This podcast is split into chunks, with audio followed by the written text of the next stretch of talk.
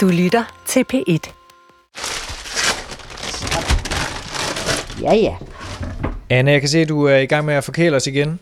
Det kan du tro. Jeg elsker at forkæle jer. Det her, det er en stor rød pølse bundet sammen i enderne, så det danner en hestesko af svinekød, gætter jeg. Det kan du tro. Det er en forløkort, og den spiller en øh, stor rolle i den svenske valgkamp. Og så er det øh, et, en madvare, som øh, er, som en meget sjov mand skrev på Twitter forleden, 4% kød og 96% minder.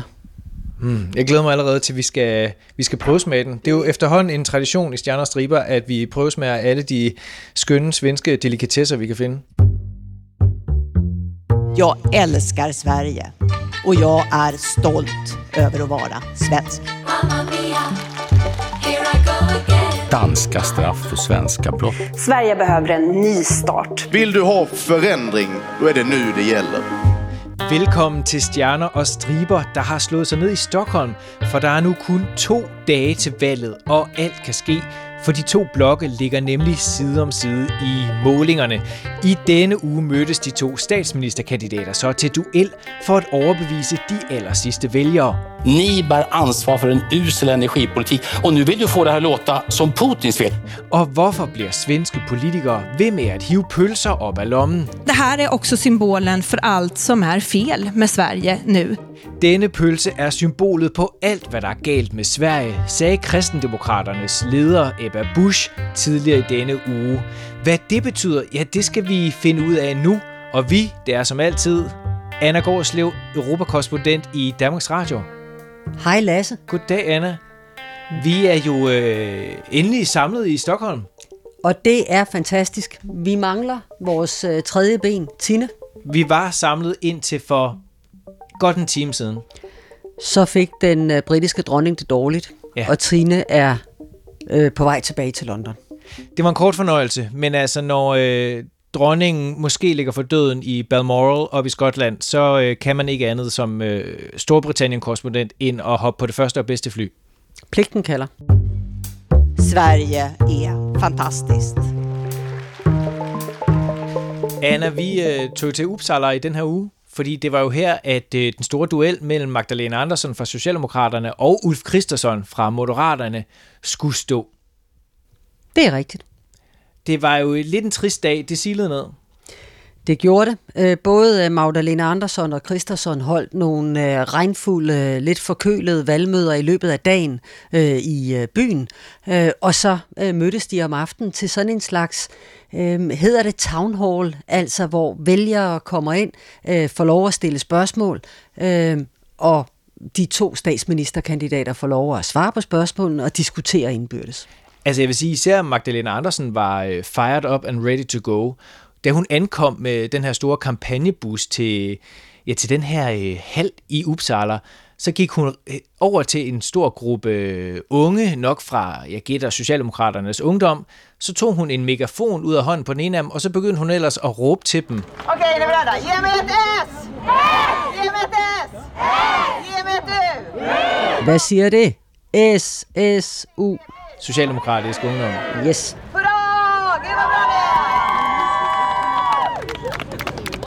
Så hun var ligesom varmet godt op. Ulf var der også. Han, øh, han gik mere direkte hen til hallen med sin kone Birgitta ved siden. som du jo fik en sludder med tidligere på dagen, hvor hun fortalte dig om, øh, hvordan det er at være præst. Ja, det vil hun gerne snakke om. Øh, jeg spurgte sådan om, hvad, hvad, hvad tænker du om valget, og nu står de så tæt og sådan noget. Nå, men hun var selvfølgelig overbevist om, at moderaterne de hiver sejren hjem.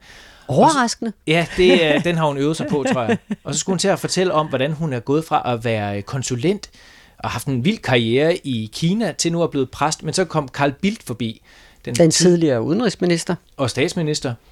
Ja, så øh, sluttede interviewet der. Så vil hun måske hellere snakke med Bilden med dig. Det første spørgsmål, som kandidaterne fik øh, af værterne, det var, hvad har gjort størst indtryk på jer i løbet af den her valgkamp? Og så svarede Magdalena Andersson, at det var at møde unge piger, som var interesseret i politik. Det synes hun var fedt. Kanske inte minst eh, tjejgäng i 10, 12, 13 års åldern. Då blir man särskilt varm i hjärtat. Ulf Christensen derimod, han synes, at det største indtryk, det var, øh, da han besøgte Eskilstuna. Og det har vi jo talt om før. Det var der, hvor det her barn blev ramt af skud øh, sammen med sin mor. Ett fint men lite sorgligt möte det var i Årby, Eskilstuna, förra lördagen faktiskt. När jag hade varit på platsen där en mamma och en femåring blev skjutna.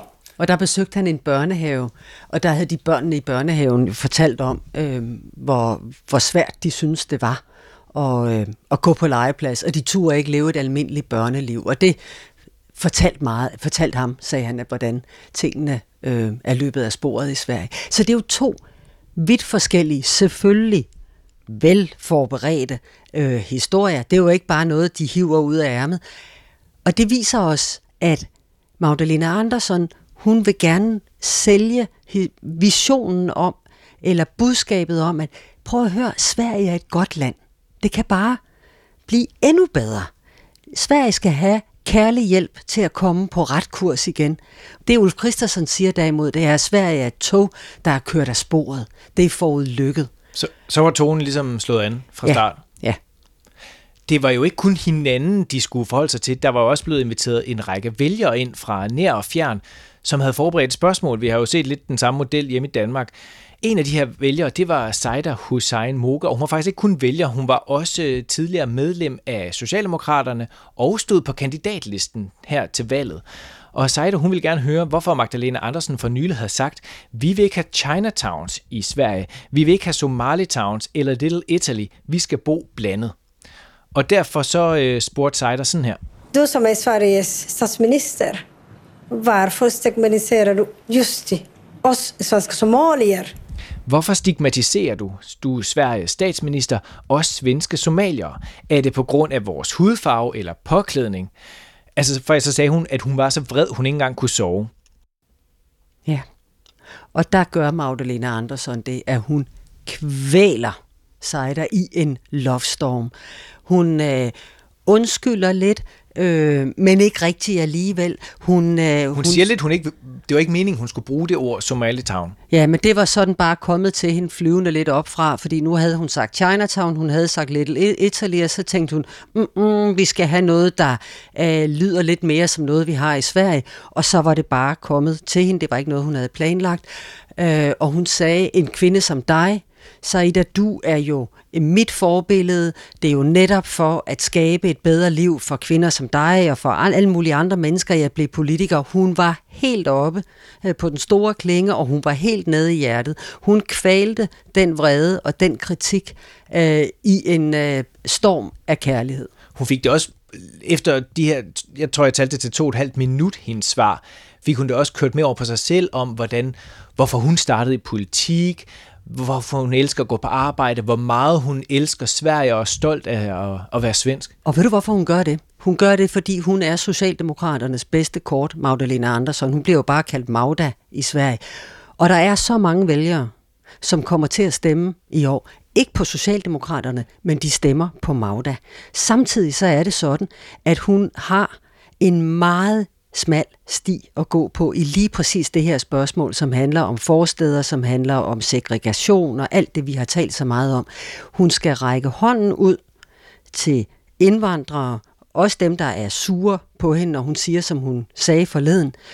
Hun har baseret hele sin valgkamp på at være inkluderende. Hun taler om fællesskab, tillid, fremtidstro. Og samtidig så skal hun appellere til de socialdemokrater, øh, der enten er hoppet eller hopper over til Sverigedemokraterne, hvis ikke hun strammer hårdt op i lige præcis det her spørgsmål. Og så skal hun også hente nogle af de borgerlige vælgere, som godt vil have en ny kurs, men som ikke kan holde alliancen med Sverigedemokraterne ud. Men samtidig med, at hun siger, ah, bare rolig, og det var ikke meningen, jeg skulle sige det her, så fik hun jo også sagt, at med Socialdemokraterne får man en rigtig hård indvandringspolitik. Vi la om den och har nu en stram migrationspolitik i Sverige och den ligger fast. Og det stussede du lidt over? Ja, det gør jeg, fordi det er noget, jeg ofte hører socialdemokrater sige, og øh, vi hører det fra adskillige socialdemokratiske øh, ministre hele tiden. Og der er sagen, at det er rigtigt, at man strammede lovgivningen i 2015, men det passer altså ikke, at det er lige så svært at få en arbejdstilladelse, en opholdstilladelse, en familiesammenføring, øh, asyl i Sverige, som det er i øh, for eksempel de andre nordiske lande. Lad os nu bare tage Danmark for eksempel. Der er masser af måder at komme ind i Sverige på, og svenskerne uddeler jo altså i omegnen af 100.000 opholdstilladelser hvert eneste år. Øh, tusinder af familiesammenføringer, masser af arbejdstilladelser, hvor man ikke skal tjene særlig mange penge, og hvor man i princippet skal forsørge sin familie, hvis man får sin familie hertil. Men det er ikke et krav, der er mejslet i granit. Der er masser af undtagelser. Så Sverige er stadigvæk et generøst land, når det gælder mulighederne for at indvandre. Med svenska folket ser jag fram emot att kämpa för Sverige. De brugte også rigtig lang tid på at snakke om de her helt vildt høje energipriser, som jo er både i Sverige og også i resten af Europa. Blandt andet så anklagede Ulf Christensen Magdalena Andersen for de stigende elpriser. Det er det, han kalder magterpriser. Ni bär ansvar för en usel energipolitik och nu vill du få det här att låta som Putins fel. Han är skyldig till mycket värre saker än så här. Det är vi överens om. I bærer ansvaret for den usle energipolitik, vi har i landet, siger han, og nu siger I, det er Putins skyld. Han er skyld i meget værre ting, lød anklagen fra Ulf Christensen øh, i debatten. Til det svarede Magdalena Andersen, jamen altså det er hele Europa, der kæmper med de her stigende priser, ikke bare i Sverige. Försök, försök säga det där till, till Liz Trust. Försök säga det till Emmanuel Macron. Försök säga det till Spaniens, Frankrikes, äh, Italiens. Forsøg at sige det til Liz Truss og Emmanuel Macron, Spaniens, Frankrigs, Italiens og andre europæiske ledere, der kæmper med de høje priser, lød forsvaret for Magdalena Andersson. Jeg kunne ikke lade være med at stusse over, hun nævner både Macron og Frankrigs ledere. og så siger hun også Spaniens, Frankrigs og Italiens ledere, som om hun lige havde glemt, hvem det nu lige er. Men det skal ikke uh, ligge hende til last. Uh, Anna, hvem har ret af de her to udlægninger af de, uh, de høje priser?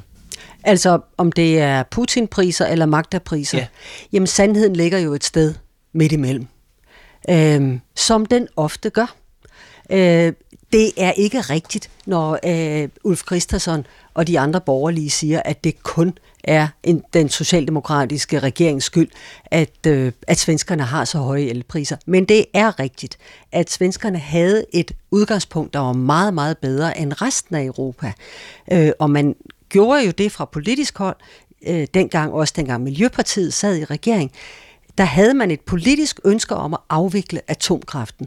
Og så traf man nogle politiske beslutninger, som gjorde, at det blev hammerne dyrt at drive atomkraftværkerne. Og når Magdalena Andersson, hun vil gerne give Putin hele skylden. Det er derfor, hun har døbt det Putin-priser. Og det er rigtigt, og det er heller ikke rigtigt. Fordi selvfølgelig spiller krigen i Ukraine ind. Men det er også det socialdemokratiske, gamle politiske beslutninger, som betyder, at Sverige har mistet den energiforsyning, som ville have været vidunderlig at have lige præcis nu. Anna, du har jo øh, siden i går den her debat øh, gået og nynnet en sang. Det har jeg, og det har ikke været rart for jer at høre på. Men øh, det er der så ikke noget at gøre ved. Det er en, det sang hedder Sol, Vind og Vatten. Ja, og den er øh, lavet af en øh, skøn svensk musiker, der desværre døde alt for tidligt, som hedder Tadjerte Stort. Og jeg kom bare til at tænke på, at, den, at det var jo sådan, svensk energipolitik var i nogle år. Det var det, Sverige skulle leve af. Sol, vind og vatten. Sol, vind och vatten är det bästa som jag vet Men det är på dig jag tänker i hemlighet Sol, vind och vatten, höga berg och djupa hav Det är mina drömmar vävda av Sol, vind og vand og atomkraft. Det er måske sådan, man skal opsummere svensk øh, energipolitik Sol, nu. vind och vatten. Och kärnkraft är det bästa som jag vet. Altså, den var ikke gået i 70'erne, hvor den her sang kom ud. Der tror jeg ikke, der var mange, der sang om, hvordan de gerne vil have mere kernekraft. Nej, men det gør de så nu. Det er nye tider. Ja.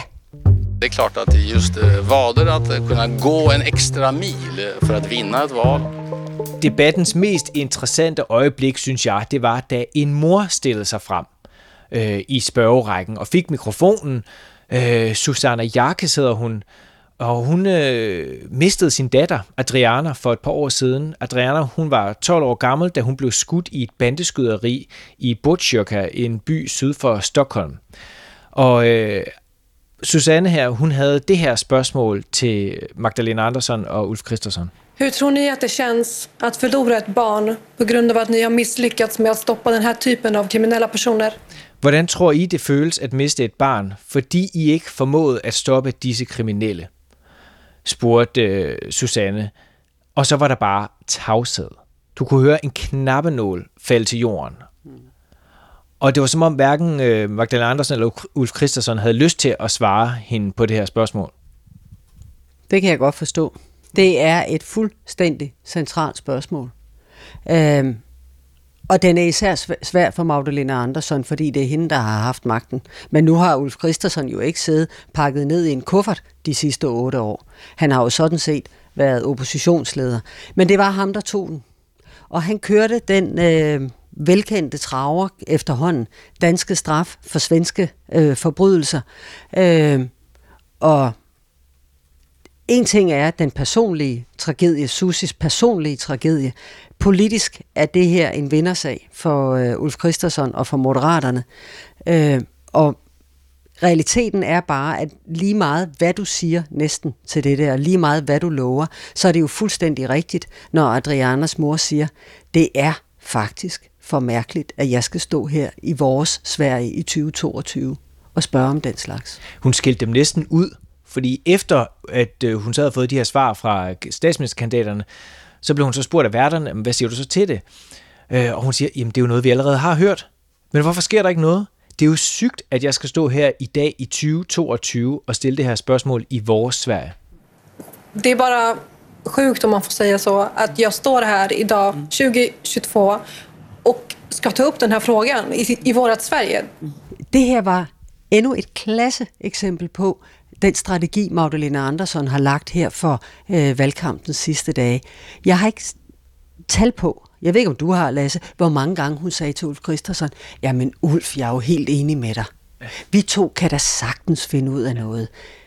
Med mig som statsminister forstås. Men vi kan sagtens finde ud af noget. Du og jeg, vi er jo helt enige. Og lige præcis i spørgsmålet om forbrydelser og straf, og længere straffe, og kriminalisering af ting, der ikke er kriminelle i dag, og alt det, som vi har talt meget om, og som svenskerne hører på øh, og taler om hele tiden i øjeblikket, der er de stort set på linje. De kunne sagtens lave en retsreform. Det behøvede faktisk ikke engang til særlig lang tid.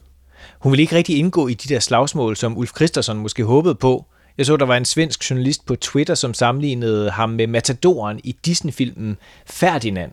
Den her øh, tyr, der øh, egentlig bare øh, bedst kan lide at øh, ligge på engen og snuse til nogle blomster, og kommer ind i, ind i arenaen, og vil slet ikke slås.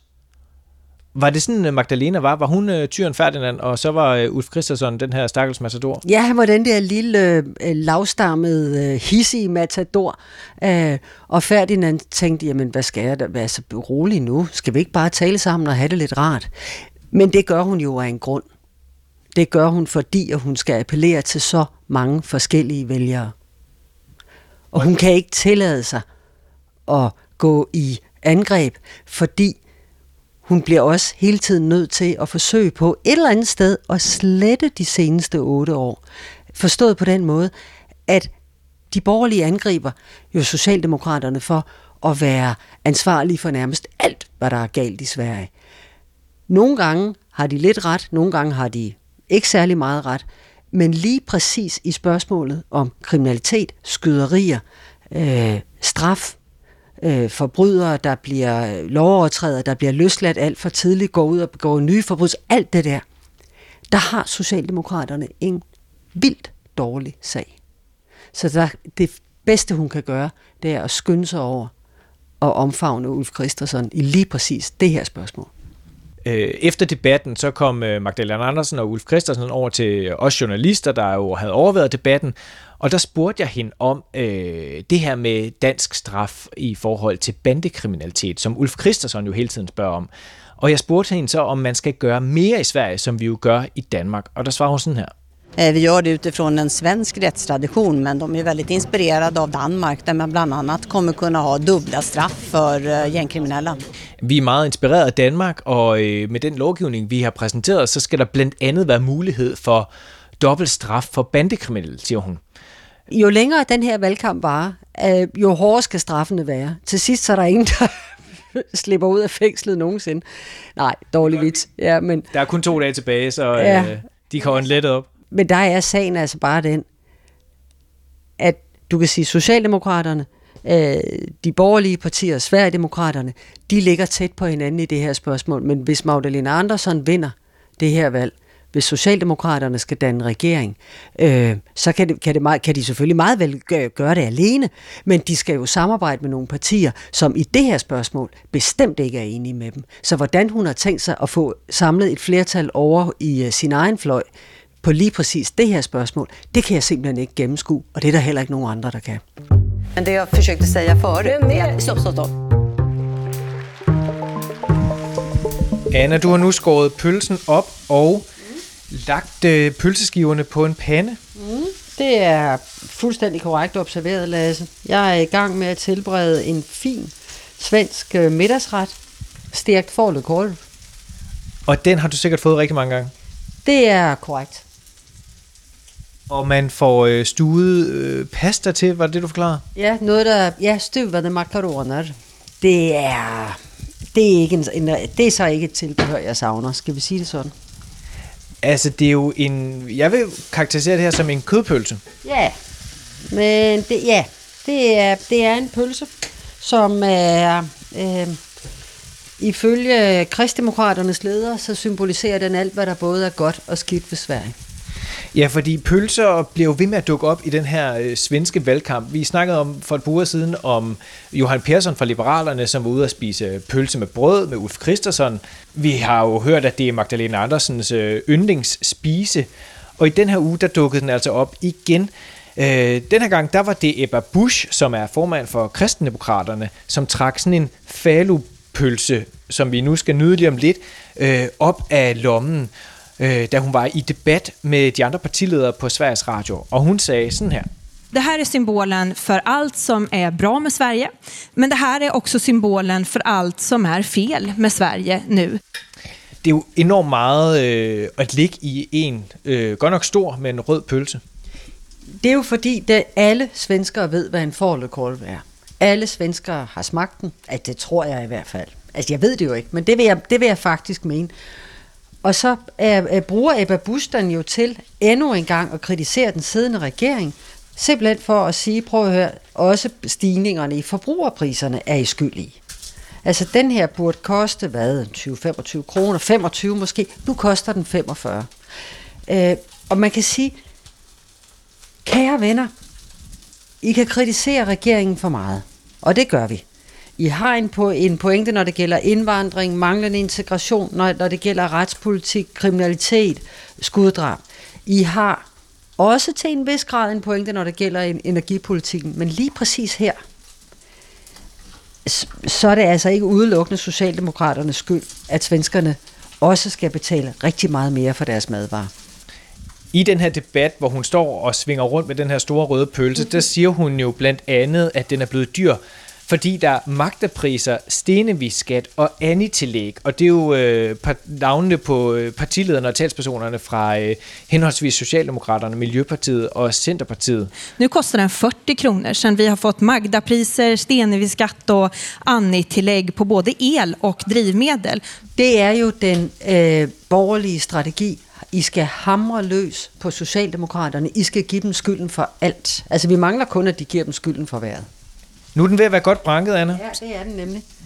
Den er, den er ved at være klar, og lige om lidt skal du smage den, Lasse. Mm, jeg glæder mig. Nej, du gør ikke, men du skal smage den alligevel. Jeg er simpelthen så ked af, at Tine ikke er her til at øh, opleve det her skønne øjeblik med os. Mm. Nå, nu prøver jeg den. Den er meget blød at stikke igennem. Spis lidt. Mm. Altså, det er en pøls. Det er en pøls. Ja. Øhm, Der, ved du hvad, der er faktisk ikke særlig meget mere at sige til det. Nej. Det er en pøls. ja. Det er ikke min favoritpølse. Men den gør heller ikke mange for 30. Nej. Og hvis man spiser for mange af dem, så tror jeg måske, den godt kunne øh, komme til at gøre nogle fortræd. Ebba Busches pointe er jo, den her er jo, den er jo til at betale. Normalt. Den er forholdsvis billig. Nu koster den, jeg købte nu, den kostede 45 kroner. Det er jo en, ja, det er en stigning i forhold til, hvad det plejer at koste. Men hun bruger jo pølsen, fordi at det er en forlet kort er en øh, svensk makrel med. Hun bruger den, fordi at så er hun almindelig, så er hun nede på jorden, hun ved, hvordan almindelige mennesker lever. Eva Bush, øh, kristendemokraternes øh, leder, hun elsker jo gimmicks. Øh, I en anden debat øh, her i valgkampen, der har hun taget en tøjgris med mm. i en sæk, og hun forklarer på Instagram, hvor hun jo postede det her billede, hvorfor. Øh, ja, der er jo mange, der måske øh, løfter øjenbrynene over det, men, øh, men jeg har meget respekt for mine partikolleger, skriver hun. Øh, men den her øh, gris, det er, en, øh, det er et billede på deres politik. Fordi hvis du stemmer rødgrønt, altså på øh, Socialdemokraterne, Miljøpartiet, Venstrepartiet og Centerpartiet, jamen så køber du nemlig grisen i sækken. Og det er jo den svenske pendant til katten i sækken. Mm. Og så trumfer hun lige øh, med at sige, at hun har døbt den her tøjgris Magda Marta Løfostar. Igen Tøhø. over navnene på, øh, på sine Tøhø. partilederkolleger. Ja. Øh, men det her med at købe grisen i sækken, som vi jo så skal sige herover, det har hun jo måske en ret god pointe med, fordi de er jo ret uenige om rigtig mange politikområder. Ja, du har fuldstændig ret, Lasse. De er øh, dybt uenige, øh, når vi ser på indvandringspolitikken, når vi ser på øh, strafskærpelser.